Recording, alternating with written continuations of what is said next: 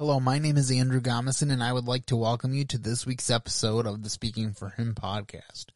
It is a privilege for me to come to you and encourage you on this walk that we call the Christian life. And last week I told you that I was going to review for you the Walton's Homecoming 2021 edition, and I am excited about that. But first, I want to talk to you a little bit about what is going on.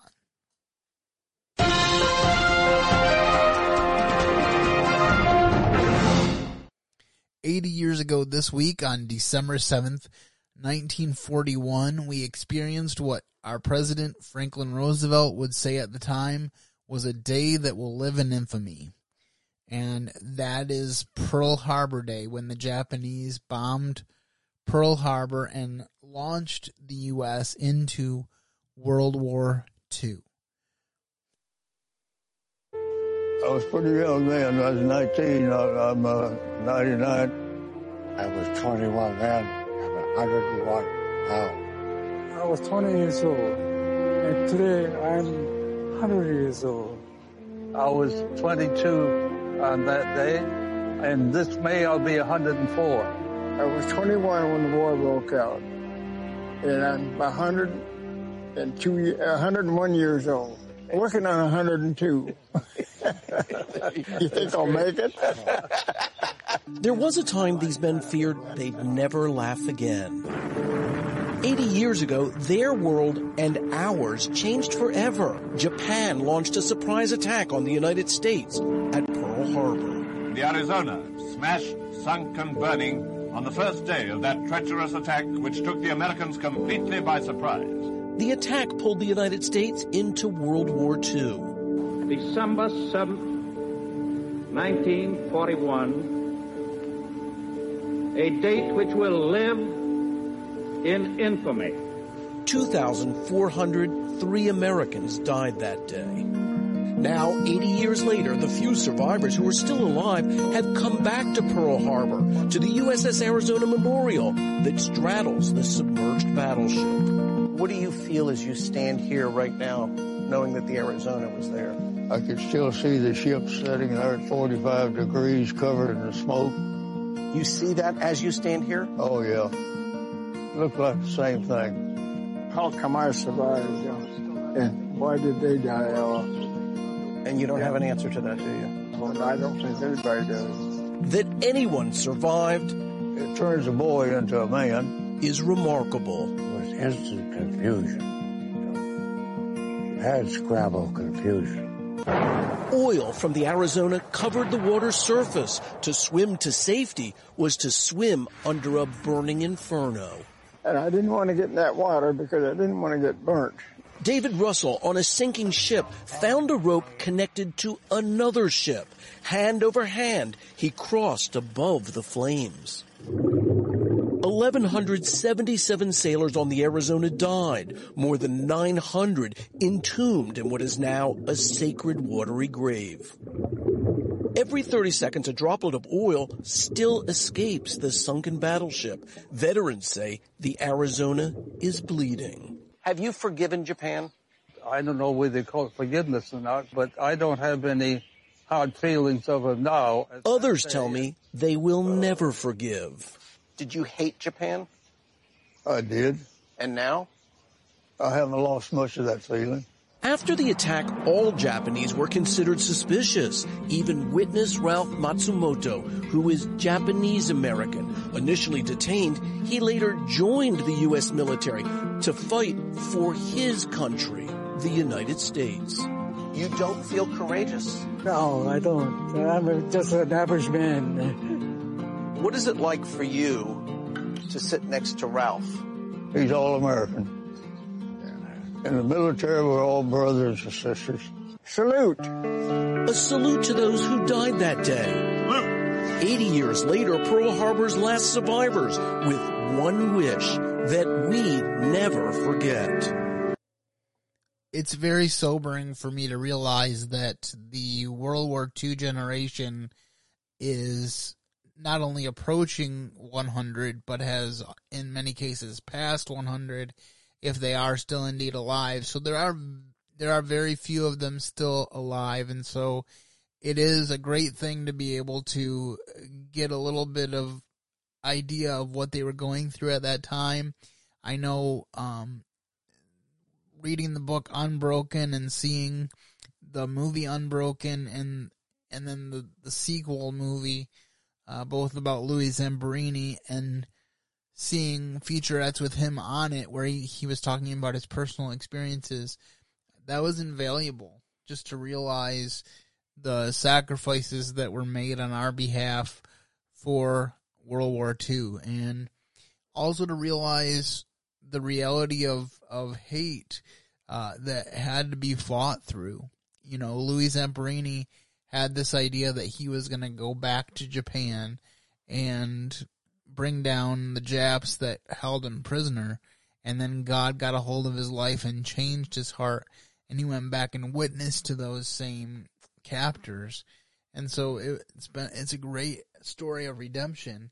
Uh, but as you heard in that piece, some of the people have come to a place of peace and other people are still harboring bitterness and hate for the things that happened then. So, you know, this was a big deal for our country, uh, for the men and women who serve our country.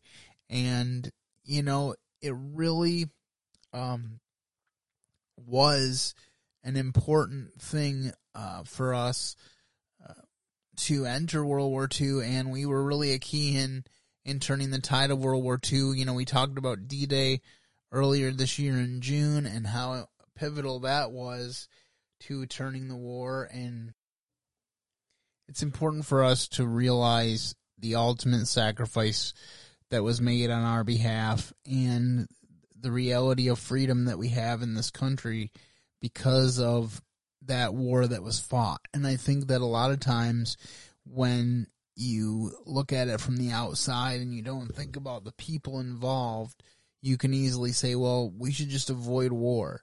And the reality is that nobody wants war. I don't think there's anybody out there that literally wants war. But the reality is that sometimes you uh, need war to maintain freedom. And I think that World War II shows us an an awesome example. We were able to overcome Hitler and his ilk because we were willing to go to war and work with our allies to bring freedom. And so I think that in so many cases, and I know I've mentioned this before on other uh, patriotic themed episodes of the podcast, but in so many instances, the U.S. has has reached out not only to help its own people, but to help the people of other nations uh, to embrace freedom for themselves. And so, I really think that it's important for us to think about that as we reflect on Pearl Harbor Day 80 years later. And just think about these World War II veterans that you just heard from in this piece we will not have them very much longer. It will not be long until the Korean War and the Vietnam War veterans are our oldest veterans. And, you know, so we're really losing um, what has been termed often the greatest generation. And so I just wanted to bring that to our attention and hopefully that will be a blessing to you as you go through your day. The next thing I want to mention is something that I very rarely mention on the podcast, and that is sports. Uh, but something very significant happened this week in the world of sports for those of us uh, who are football fans in the state of Michigan, and in particular of the University of Michigan. Can I say something? You certainly can. We're Big Ten champions. We, you say it, so I believe it. Michigan is the 2021 Big Ten championship football team. Does that sound good or what? Third down and four. Padilla back to throw. Quick throw to Laporta. It's intercepted. A tipped ball. Picked off. That's Kate Kolesar, the safety, who gets the tip ball from Sam Laporta, and everybody on that Michigan bench explodes to jump all over Cade Kolesar. Second and goal. McCarthy gets the snap, gives it to Edwards. Edwards dives, holds his hand out, extends it. He's in the end zone. Touchdown, Michigan. A one yard run by Donovan Edwards, the true freshman, and Michigan adds to their lead. It's 41 to 3.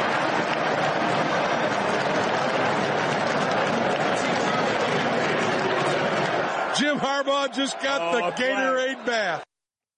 And so there you have the call from Jim Brandstatter and Dan Dierdorf of the end of the Michigan Iowa game, which was for the Big Ten championship.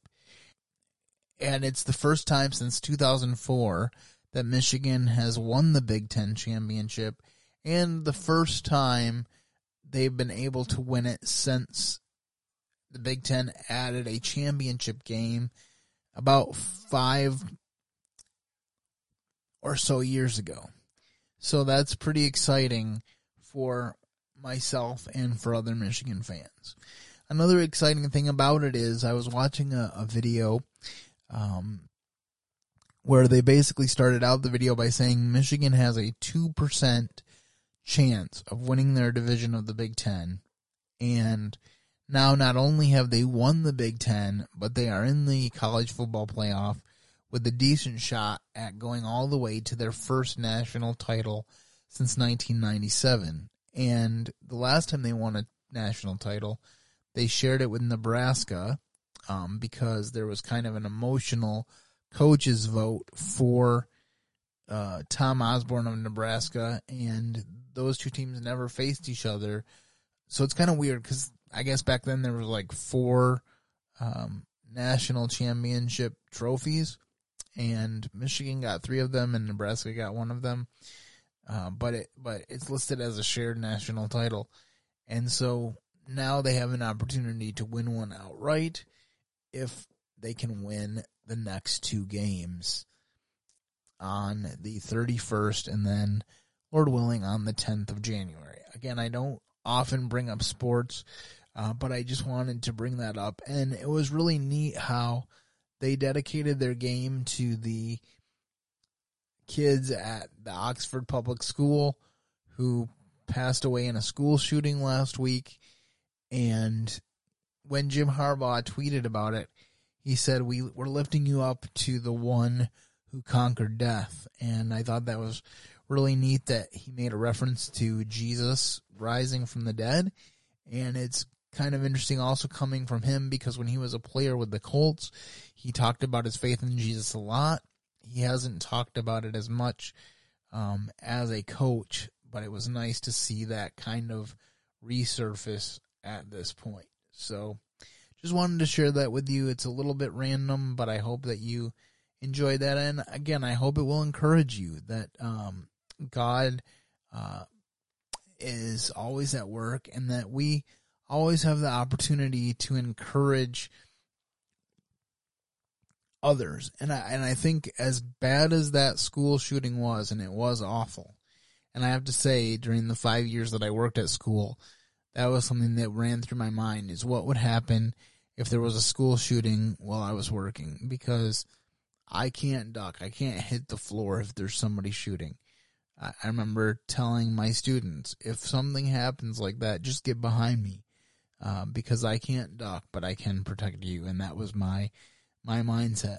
But I think it, the show of unity, uh, that I've seen from the Wolverines and them inviting the family of Tate Mercer, one of the guys who tried to subdue the gunman, and the Lions head coach also just dedicating their games to to these victims and saying I don't want to forget them, let's remember them. I just thought that was a really good show of unity for our state. And so I, I think that there's a lot to be thankful for. I I remember hearing several times actually that Mr. Rogers once said when you when you are going through a tragedy or when you when a tragedy does occur, you can find hope by looking for the helpers. Um, because there's always obviously negatives that happen. There's always bad things that happen, but the reality is that if you keep your eye out for the helpers, you can always find something positive to come out of the difficulties of life.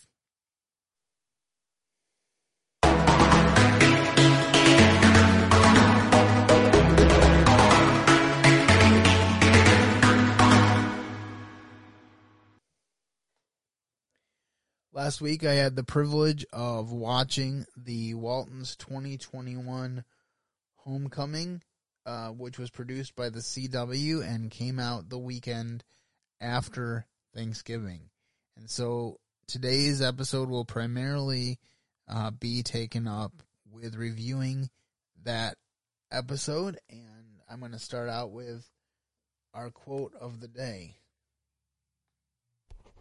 Our quote of the day is from uh, Richard Thomas, who played John Boy Walton on the original show.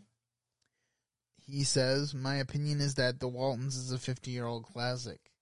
Classics are eventually adapted, updated, remade, and re examined. I'm just happy that our show is in that category, and I hope that the new version finds its audience as ours did in 1971. Good luck to them that's the first thing that kind of surprised me about all of this is the full support that so many of the cast have given this new project. As I shared with you last week, Judy Norton on her YouTube channel gave her full support in a video where she took the time to tell about her opinion about the project. I guess um, Eric Scott, who played Ben in the original series, and Kami Cotler, who was Elizabeth, um, and along with Judy, were in in attendance at the original screening for this new version, and they all seem pretty positive about it. Um, it's pretty weird for me um, that there was no Ben character that they just cut Ben out of it and so I think I'll, I'll say that right off the top that not having Ben there was a big deal. Now, somebody pointed out that he didn't play that big a role in the original Homecoming movie, and that is correct.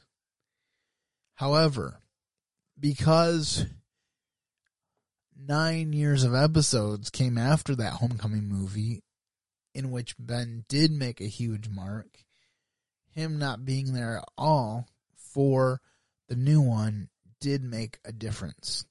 And I will have more to say about this movie after we listen to a brief featurette slash trailer on the new Walton's Homecoming.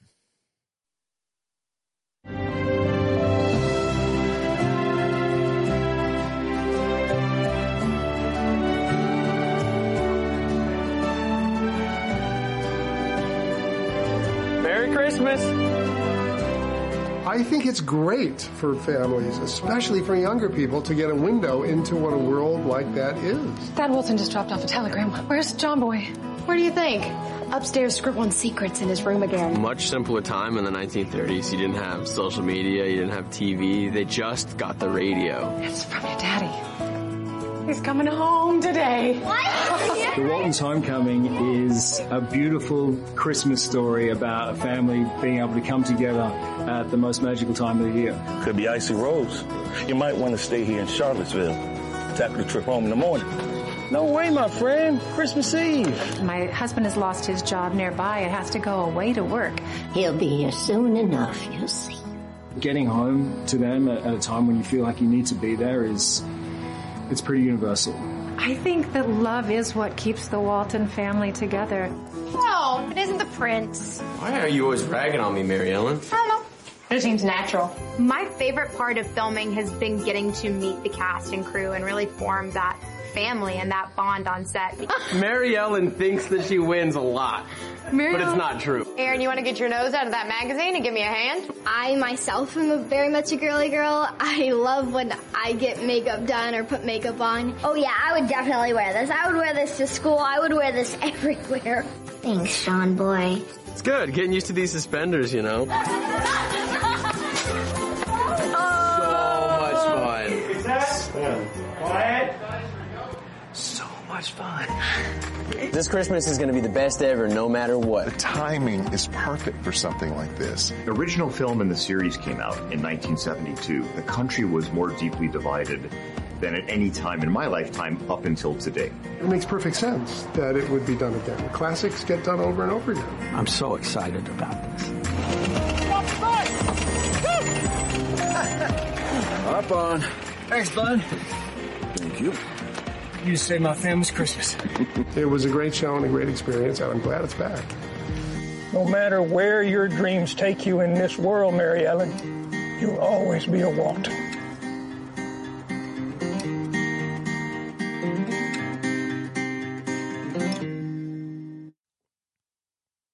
so that little trailer slash featurette just gives you a little bit of a glimpse into the movie. One thing that I thought they did well was they decided to basically use the original movie as the basis for the reboot, which I think was good because it gave them a good skeleton to work from. I think it, as I said, it was it was weird not having Ben there, so having only six of them when they were known for seven, which incidentally there were eight of Earl Hamner's and his siblings, and then they cut it to seven for the TV show. So cutting it to six is another cut. But anyway, I thought it was pretty well done. Um, whenever you are comparing a classic show that you love with a new show, there's going to be disappointments. Sometimes you you see certain shows and you're like, I don't know how they did their casting, but it was so perfect that it couldn't be any better. Shows that come to mind when you think about that are shows like The Waltons and Little House on the Prairie and the Andy Griffith Show. You know, how would the Andy Griffith Show be without Don Knotts? And actually, if you watch the whole show, you get three seasons of what it would be like without Don Knotts, and it's not as good. So obviously, having other people fill these shoes is a difficulty. Um, it was kind of neat having uh, Richard Thomas do the narration. Interesting inside story was that originally they were contemplating slash seriously considering having Richard Thomas do the opening narrations for the show, and then they realized that they wanted something um, older, and so they were considering an older voice for the older John Boy because it was a look back, and then they decided, well, who better than Earl Hamner who wrote the stories, and so they had Earl Hamner do it, and he was awesome, and he became a big part of the show, and his his narrations were top notch, second to none, and so it was a big deal for Richard Thomas to be able to come back and and do this new movie and have that role. So I don't know if this will be picked up into a series. I do know that several of the Waltons cast have indicated the willingness to come back in guest roles as other parts if it does get picked up. And so we'll see what happens. It's interesting. My brother was watching the old Homecoming the other day and uh, he noticed that there were some casting changes from original film to series, and we realized when we looked through the cast that pretty much all of the adult roles were recast for the new series versus the movie. So if they do go to series, you could see a lot of casting changes even from this movie that just came out to the series. But I thought that they did a, reasonable job uh, casting them. It's kind of interesting to me though because like Ralph Waite already seemed like an older guy that you that had a lot of experience under his belt and just had had been through a lot in this life and I didn't get the vibe from the new actor playing John Walton Sr. And then I don't remember the, the exact circumstances of the original Homecoming movie, but I thought it was established fairly early on that the grandparents were living with their grandkids, and in this version, they were not. And so that was pretty weird as well, because that becomes a mainstay of the series. Um, so there was definitely some some changes. Um, and again, it's really hard for individual actors to capture the essence of the other people that played the role uh, because they do so well. As a matter of fact, it's kind of interesting uh, because I don't remember what the reasoning was, but for some reason, throughout most of her childhood and throughout a lot of her adulthood, uh, Mary Beth McDonough was convinced that she was Earl Hamner's second or third choice to play Erin. And then when she was uh, an adult, he pulled her aside and and I don't remember if she told him that concern or if or if he had heard it from someone else and he he pulled her aside and said, "No, you were always the one that I wanted to play Erin. So even people in the original cast had some insecurity about that. You know, I kind of feel bad for anybody that has to take up the opportunity to play someone um, as iconic as the Waltons are. And one of the reasons I say that is because Robert Wightman was a recast for John Boy in the original series because Richard Thomas uh, signed a five year contract with the original Waltons did his five years and then left the show. He made a couple more appearances, but then left permanently. And then they decided to bring him back.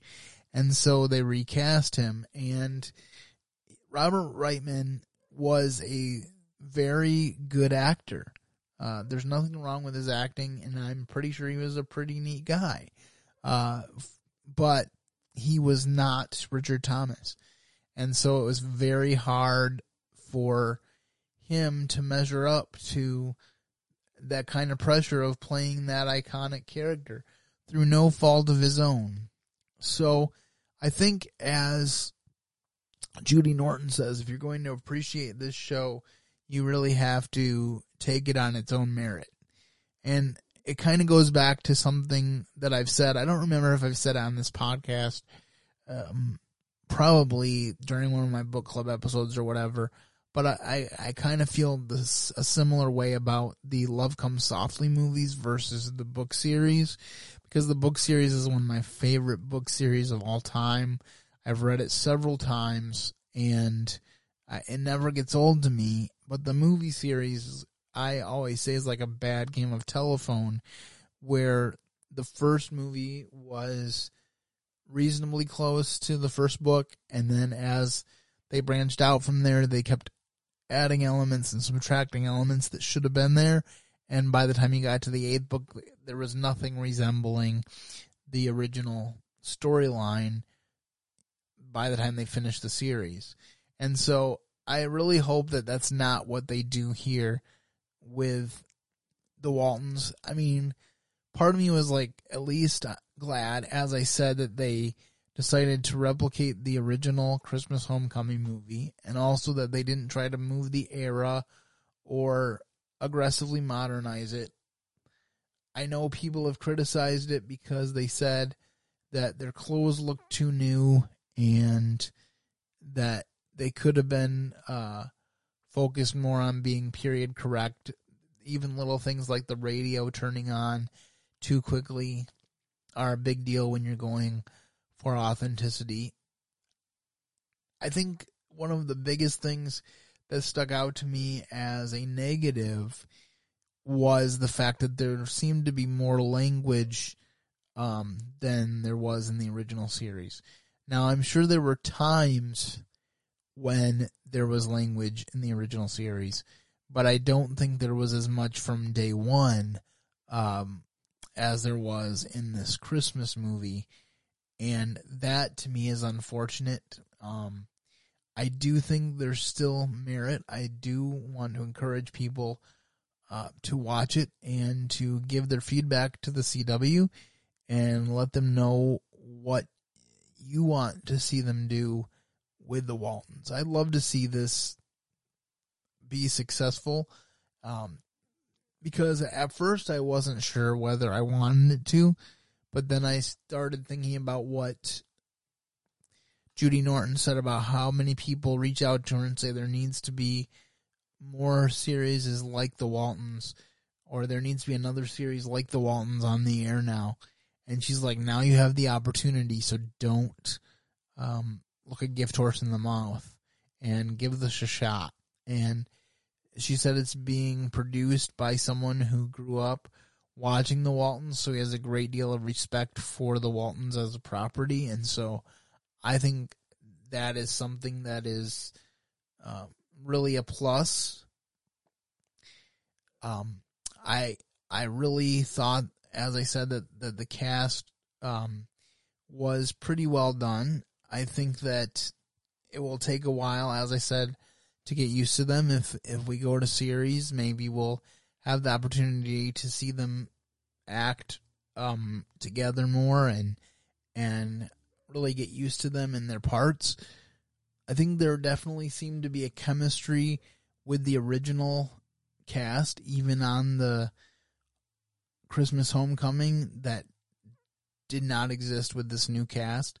Um, but I think that it's a little bit different too because I'm pretty sure that most of the kids on the original show were going out for their first jobs.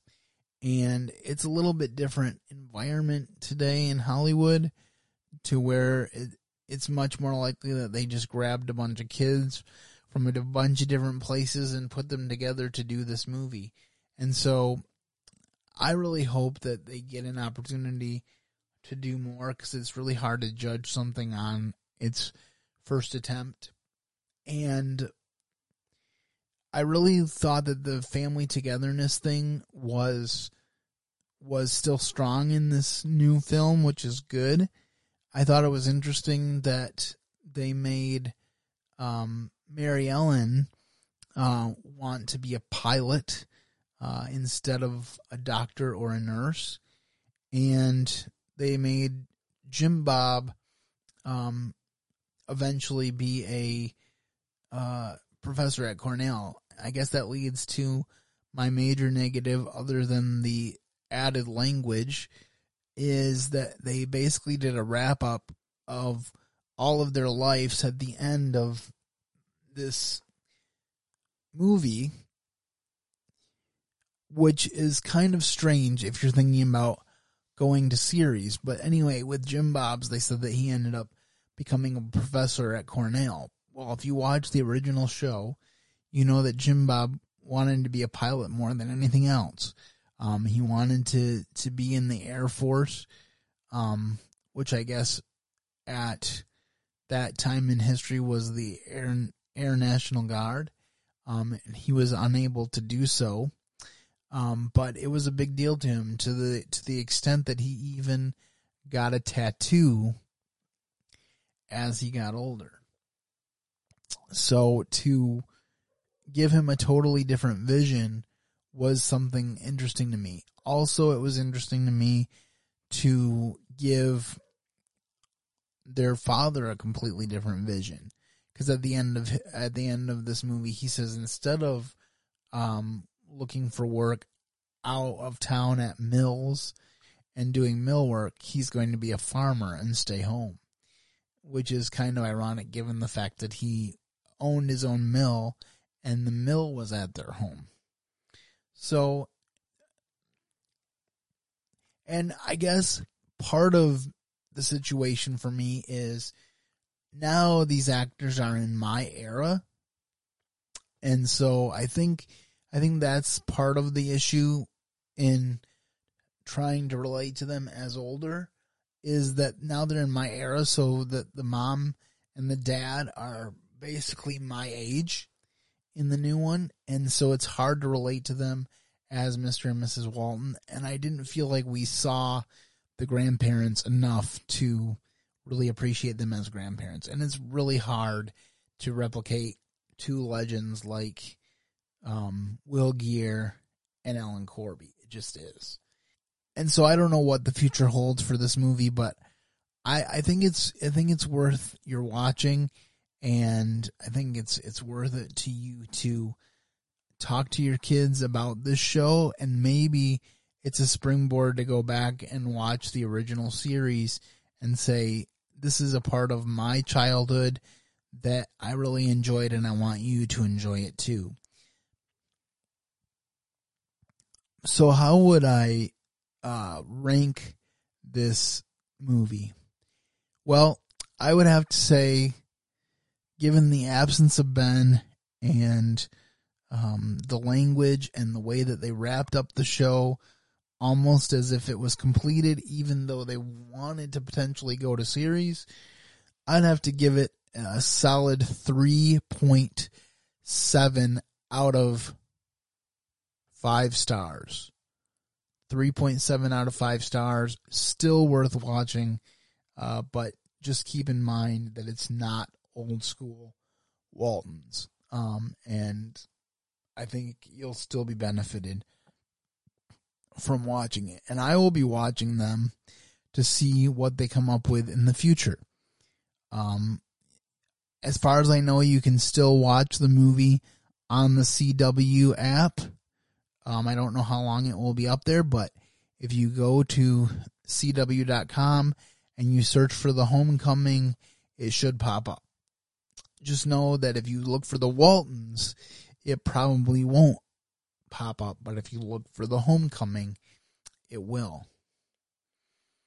And I, I, I just think that the that the theme of a family looking forward to seeing their father and being together is universal and it's something that is still as relevant today as it was in the 70s when the Waltons came out and in the 30s when they were uh, when it was supposed to be taking place.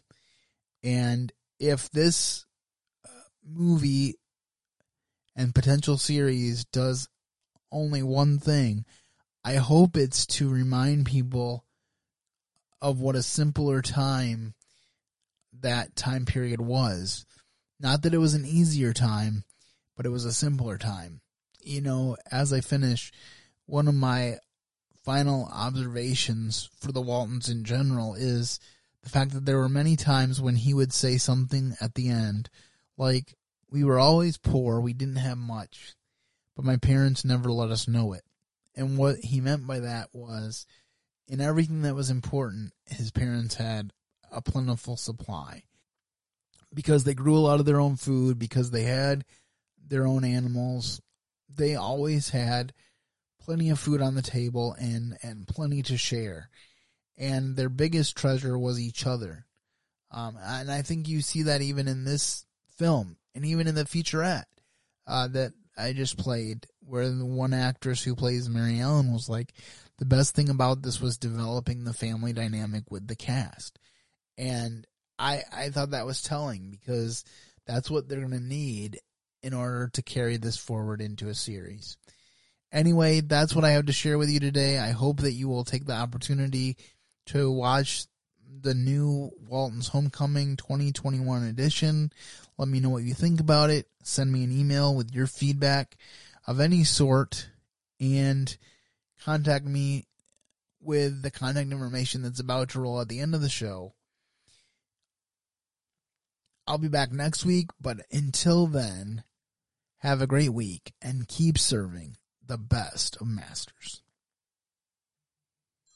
Thank you for listening to today's episode.